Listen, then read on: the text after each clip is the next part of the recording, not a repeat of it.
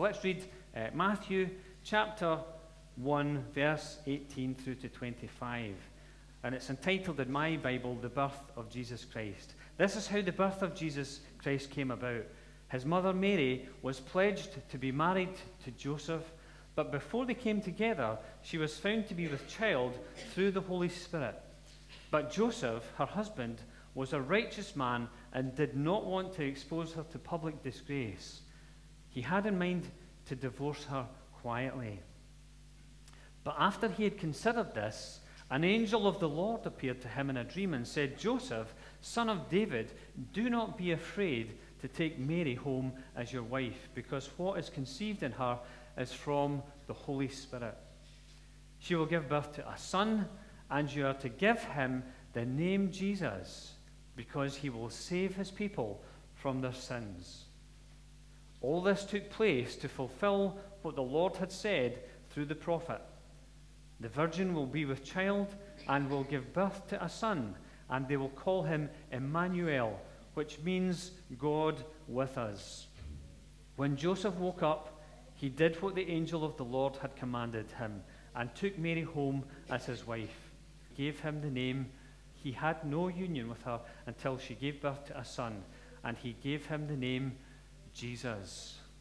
What an incredible passage of Scripture. And the verse that I want to focus on today is verse 21. She will give birth to a son, and you're to give him the name Jesus. The name Jesus means Savior. It's derived, it's the, a, a Greek uh, way of saying the Jewish word uh, Yeshua, which means Savior, because he will save his people from their sins. Who are his people? At this point in time, his people were the Jews, but we are his people, and it's incredible. And I, was just thinking about his people, because it says that he will come to save his people from their sins. And, and really, this thought uh, just sort of captured me as I was preparing for today. And I was thinking about the different kinds of people that Jesus would have come across in his day, the Jewish people. Firstly, the Pharisees. The Pharisees were the students of the law, people of the word, but the Pharisees were pious and self righteous people. They were good at telling other people what to do, but they were not so good at doing it themselves. And uh, then there were the Sadducees. One commentator uh, said that they were deists and skeptics. Okay, what does that mean? A theist, a theist is somebody who believes in God. An atheist is someone who has no belief in God. These were deists, somebody who believed in God, but maybe not in the, the same way that we do. Why did the commentator say that? Because they didn't believe in spiritual beings or they didn't believe in the resurrection. Acts chapter 23, verse 8 says this The Sadducees say that there is no resurrection and that there are neither angels nor spirits. But the Pharisees acknowledged them all. Okay? I'm sure as we begin to look at these categories of people, that we will see this in the world today. Then there are the Essenes, people of the whip, as I've called it, people who are into purity and holiness, asceticism, which is all about uh, beating yourself down and beating yourself into subjection. And uh, there were people who wanted to separate themselves out to be holy and practicing self abasement the Essenes would be the people who would be into fasting for days and days and days, okay? So these are the types of people. But that's not all. There were other people in Jesus' day called zealots. I've called them people of work. People who wanted justice for the oppressed. And they were out to get back at their enemies and to oppose the man, as it's called. You've maybe heard that expression, the man, the powers that be.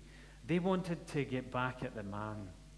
And then, lastly, another group of people who have called the peasants people of the land, the oppressed, the poor, the sick, and the needy, who are just trying to get on with life, eking out a living, but they were not perfect either.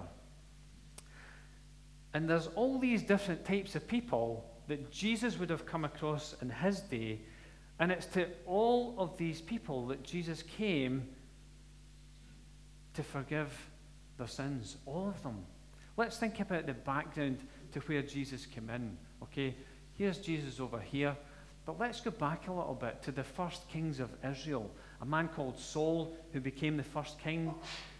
God rejected him eventually, uh, was born to Bathsheba. You all know the story about Bathsheba, the woman who David saw from the rooftop. And he ended up uh, having relationships with her. And then after this, the kingdom became divided into two different areas the northern kingdom and the southern kingdom. And in these kingdoms, they had a number of different kings. Eight out of 20 of the southern kings did any form of good, and one out of 19 of the northern kings did anything that was good in God's sight. All the others turned to idol worship, turned to worship in all sorts of strange things, all sorts of strange practices, and encouraging the people to do the same thing. Into this, or from this, should I say, they went into captivity. The northern tribes went into captivity in Assyria, the southern tribes, Benjamin and uh, Judah, went into exile in Babylon.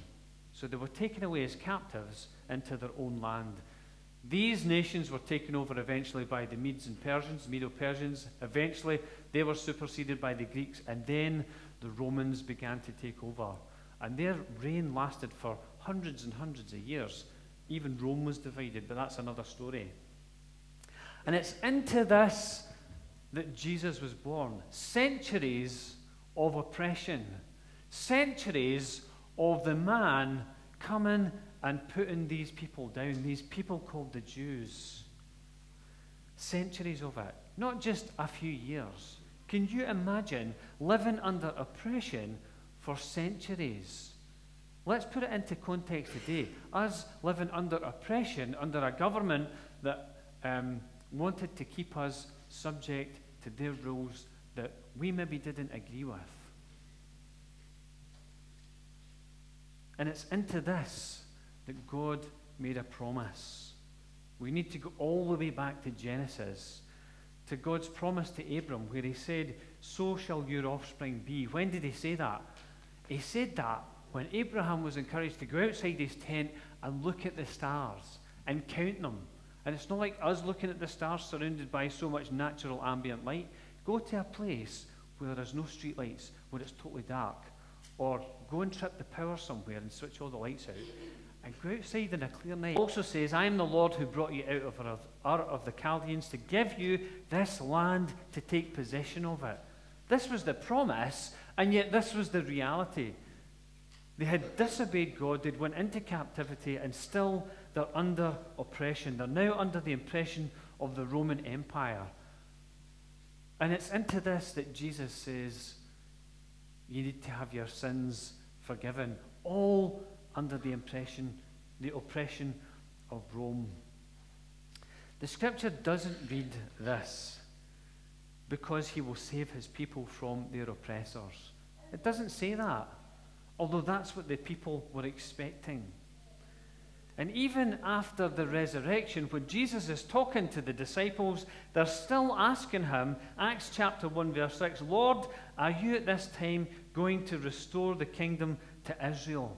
still looking for deliverance from the oppressors of their day. I think it can be like that for us today as well, looking for deliverance from those who oppress us. Think about this. And it's very easy to take sides. Thinking of. Okay. Anybody remember being in school and being bullied? Okay. Quite a number of people remember being bullied. I remember my first experience of one of the bullies in my school, which was Uddingston Grammar. Big guy, he was much bigger than me, but most people are. That's another story. Big guy called Ronnie. He stayed up in Viewpark, and uh, Ronnie and I just so happened to be going for the same desk in the English class, okay? So Ronnie came down and sat on this side of the desk, and I sat on this side, and we're both trying to push each other off the desk. You know those desks where you had a seat that was attached to the desk? Do you do this? Not like a seat these days, so you guys who are young and go to school just now or just out, you'll not know what I'm talking about. It was like a wooden thing, and I was trying for all my might to get this guy off the other end of the seat, but he was bigger than me and he won. So I had to go and find another seat. My first experience with the bully. And there was quite a number of bullies in my school. And I just so happened to be able to get on with most of the bullies for some strange reason. Um, but think about this. Think, think about this whole thing about being bullied. The person who's left on the outside, the person who's mistreated, the person who's uh, abused physically, uh, emotionally, whatever it might be, verbal abuse, the person who's on the outside. And we tend to quickly take sides, don't we? You look at a photograph like that, and who do we feel sorry for? We feel sorry for the wee girl who's on her own. Isn't it a shame? She's being bullied, she's being put out on the edge, away from her friends, if she has any friends. And we tend to take sides very, very quickly. But the reality is that even the people who are bullied might be bullying somebody else. Did you ever find that in school? Even the people who are bullied, and it's quite easy to happen, by the way, if somebody's given me stick, I could quite easily go and give somebody else stick off the back of it. Oh, can I beat him? But I'm going to beat you. And think about that. That's what it was like in, in this day for the Jewish people as well. They wanted to be free from the people who were oppressing them, but actually, they were oppressing each other as well. Think about the story that Jesus told the story of the unmerciful servant. Do you remember that story? Where somebody's owed a great debt to his master. The master pulls him in and he says, If you don't pay this debt, I'm going to throw you in prison until you have paid off this debt. And the man begs for mercy from his boss. He's like, Oh, I'm really sorry. I'll, I'll pay you back. I'll... And the boss lets him away with it. But that's not the end of the story. The man goes out and he finds one of his fellow servants who owes him way less. It's the difference between a million pounds and a hundred pounds, according to the story that Jesus told. And he finds this man and he says, You owe me a hundred pounds. You know, you need to pay me back. And the man's like, I'm really sorry, I'll pay you back. Just give me more time. And what does he do? Rather than show the same mercy, which he has been shown, he forces the man to pay him back. He throws him into prison until he can pay him back. And then the boss hears about this. See, here's the thing there's always somebody watching. There's always somebody watching. Every thought, every motivation of our hearts, God sees it all. In this case, the boss sees what's happening. He pulls the servant back in and he gets stuck into him and he throws him in prison. How dare you? How dare you? How dare you oppress your fellow servant when you have been shown mercy? And it was like that in Jesus' day. People who were under the oppression of Rome, who were being bullied, if you like, but they were also bullying the other people round about them. Jews under oppression. Jews looking for a Savior. And the reality is that into this situation, Jesus comes and it says that he will save his people from their sins. Let's go back to that little verse again. Oops, I've maybe went on too far. Go back. He will save his people from their sins. Even the person who is oppressed, even the person who is bullied, the person that we would naturally feel sorry for, the person who we would naturally want to be on their side, even that person, Jesus died to save them from their sins. That's why Jesus came into the world. Listen to what Jesus said about the Pharisees.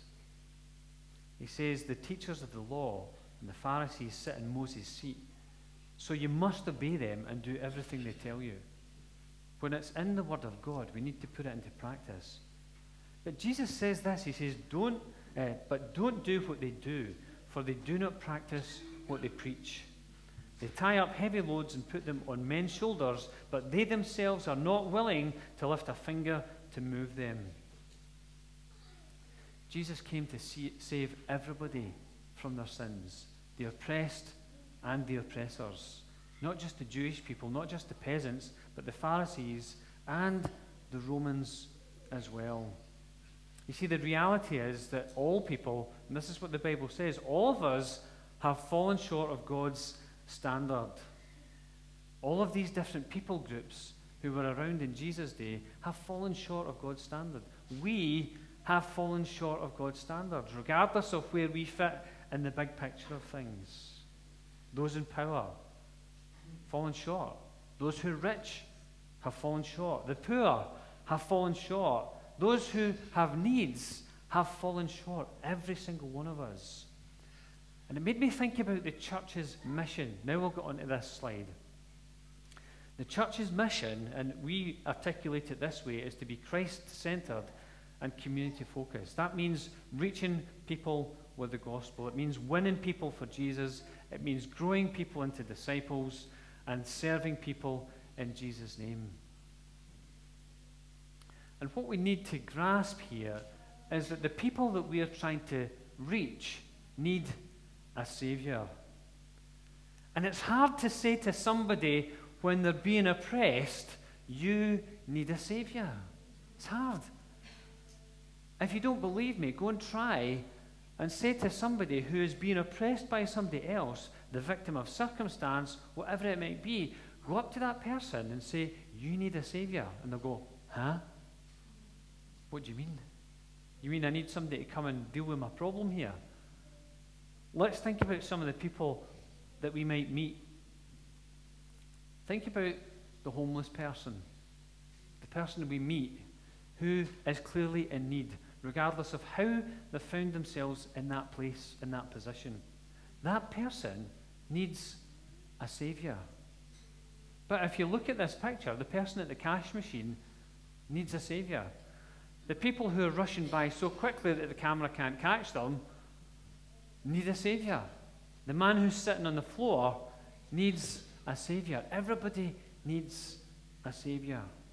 Think about the person who is trafficked. Human trafficking is a massive, massive problem in our world today. Massive issue. And it happens here in our community as well. How do you go to that person who's trafficked and say, You need a savior? The savior to them might be somebody who can rescue them out of that situation, which is why there are organizations like International Justice Mission and Hope for Justice who do this very thing. They are professional people who are able to break into these situations and free people. So the person who's trafficked needs a savior, but the trafficker needs a savior. Uses the trafficked person needs a savior. What about the people who come to the food bank? The people who come to the food bank need a savior, don't they? They need a savior. The people who are serving the food in the food bank also need a savior. The people who are donating food to the food bank need a savior. The people who are working in the food bank need a savior. I'm allowed to say, I'm allowed to say, Stuart is our latest employee of the food bank.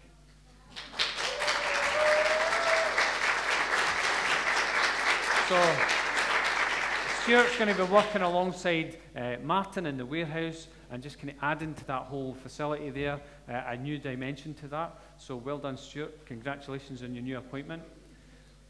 But the people who work in the food bank, the people who volunteer in the food bank, the people who come to receive food in the food bank all need a savior. And it's hard to say to somebody when they're in that place, you need a savior. Yes, you need food, but you need a savior. Think about the old people who we go to visit in the homes. They need a savior. Don, you work in a home. Those people you work beside need a savior. And I know that you tell them about things like that. Because I hear your stories. Do you know, a few weeks ago, we were just chatting with some people in the church throughout the week and just hearing the stories about how people are involved in reaching out to other people and sharing their story and sharing the gospel. I was just, in one week, I heard three different stories. I was like, this is fantastic. This is what it's all about. Telling people that they need a savior. It was just wonderful. I was so encouraged by it. See, the reality is that we all need a savior.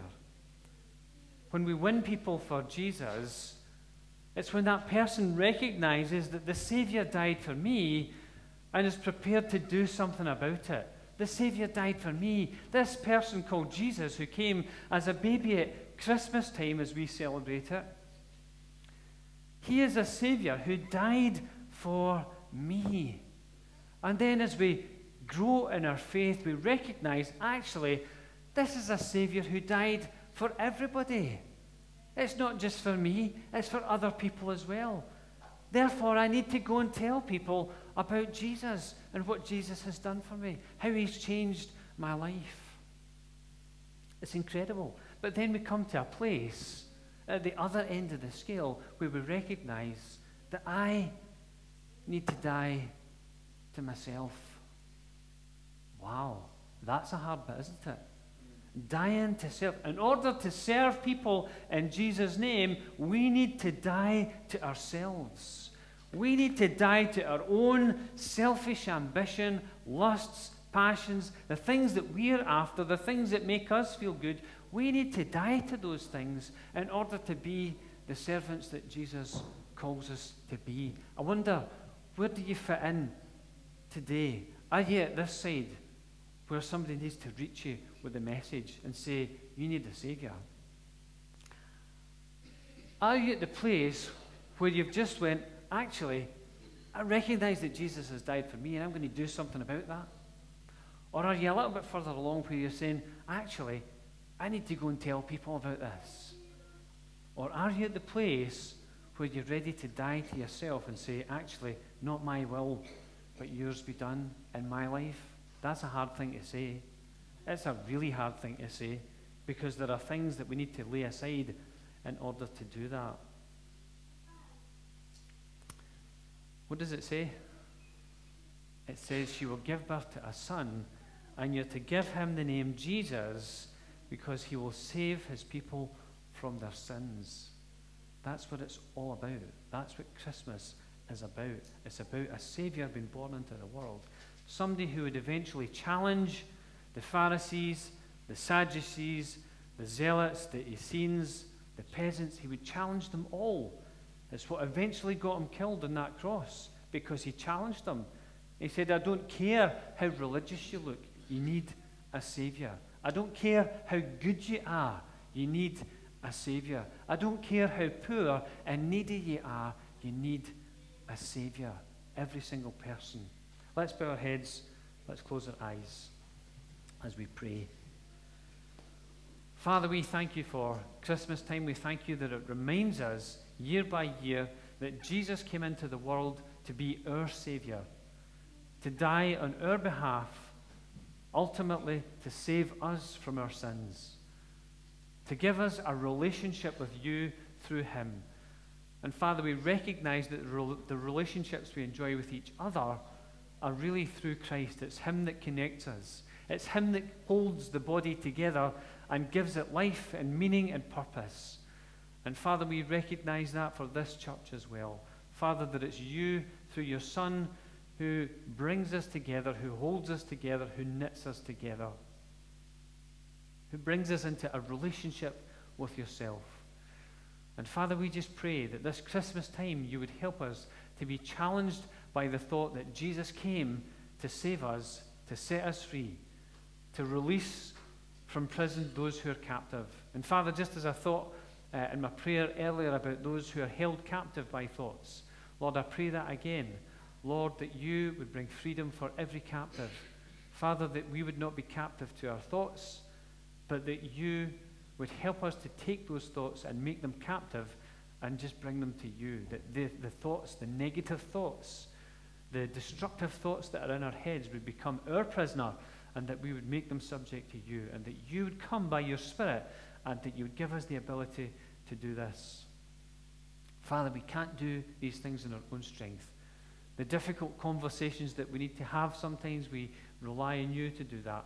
And Lord, we pray that you'd help us to share this great news of a Savior with our friends, those who are in school with us, college, university, the workplace, in our family homes, in our streets, in our church. Father, wherever it might be, wherever we find ourselves, Lord, help us to really lean into your presence.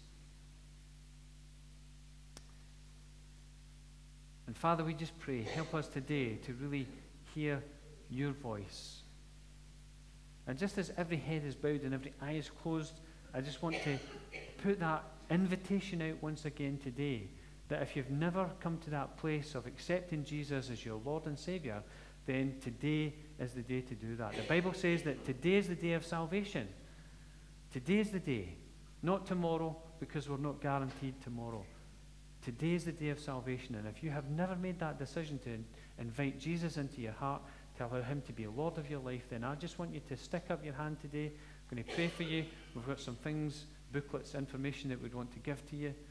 And if that's you today, then just pop your hand up and pop it back down, and uh, I'll pray for you this morning.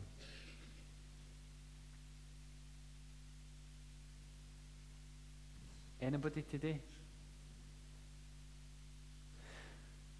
Okay, if there's anybody in here today, and I just felt as we were waiting uh, in prayer after the service here, if, if you're in a place where you have had thoughts which have been uh, getting hold of you, things which have been getting into your heart and just getting a hold of you, if you're in that place today, then I want to pray for you. And uh, really, I would ask that everybody's got their eyes closed because it's a private moment for people if they respond to this. If that's you, then pop your hand up, pop it back down, and we'll pray for you today. Anybody else? Anybody else? Father, for those who've responded to that today, Lord, I pray that you would break into their experience. And Father, that that thought would be put into perspective of the King of universe. Father, may that thought be put into the perspective of how incredibly massive and big you are. And Father, I pray for these thoughts, the things which have been getting hold of people, Lord, that they would diminish, that they would shrink, and Father, that those thoughts would be held captive in you. Father, that you would give people the wisdom to know how to pray and to hand that thought over to you and to stop allowing it to take control of their thinking and of their lives. Father, we just pray for that to be a release today just a release in your spirit. Lord, even now may your spirit come and just bring a freedom in people's hearts today. Father, may there be just that, that lifting off of the burden of the thing which has been holding people down. And Father, we just pray that there be uh, that infilling of your spirit today, Father. Lord, may your spirit come and just fill those who've responded today. Father, may that peace which surpasses all understanding guard their hearts and minds in Christ Jesus. And Father, we just pray over this congregation over the coming days, weeks, and months, Father, that you would have your hand upon us, that you would lead and guide, that you would challenge, that you would uh, really speak into this congregation in ways that we can apprehend, understand, and put into practice in our lives. We ask this for your glory and in Jesus' name. Amen.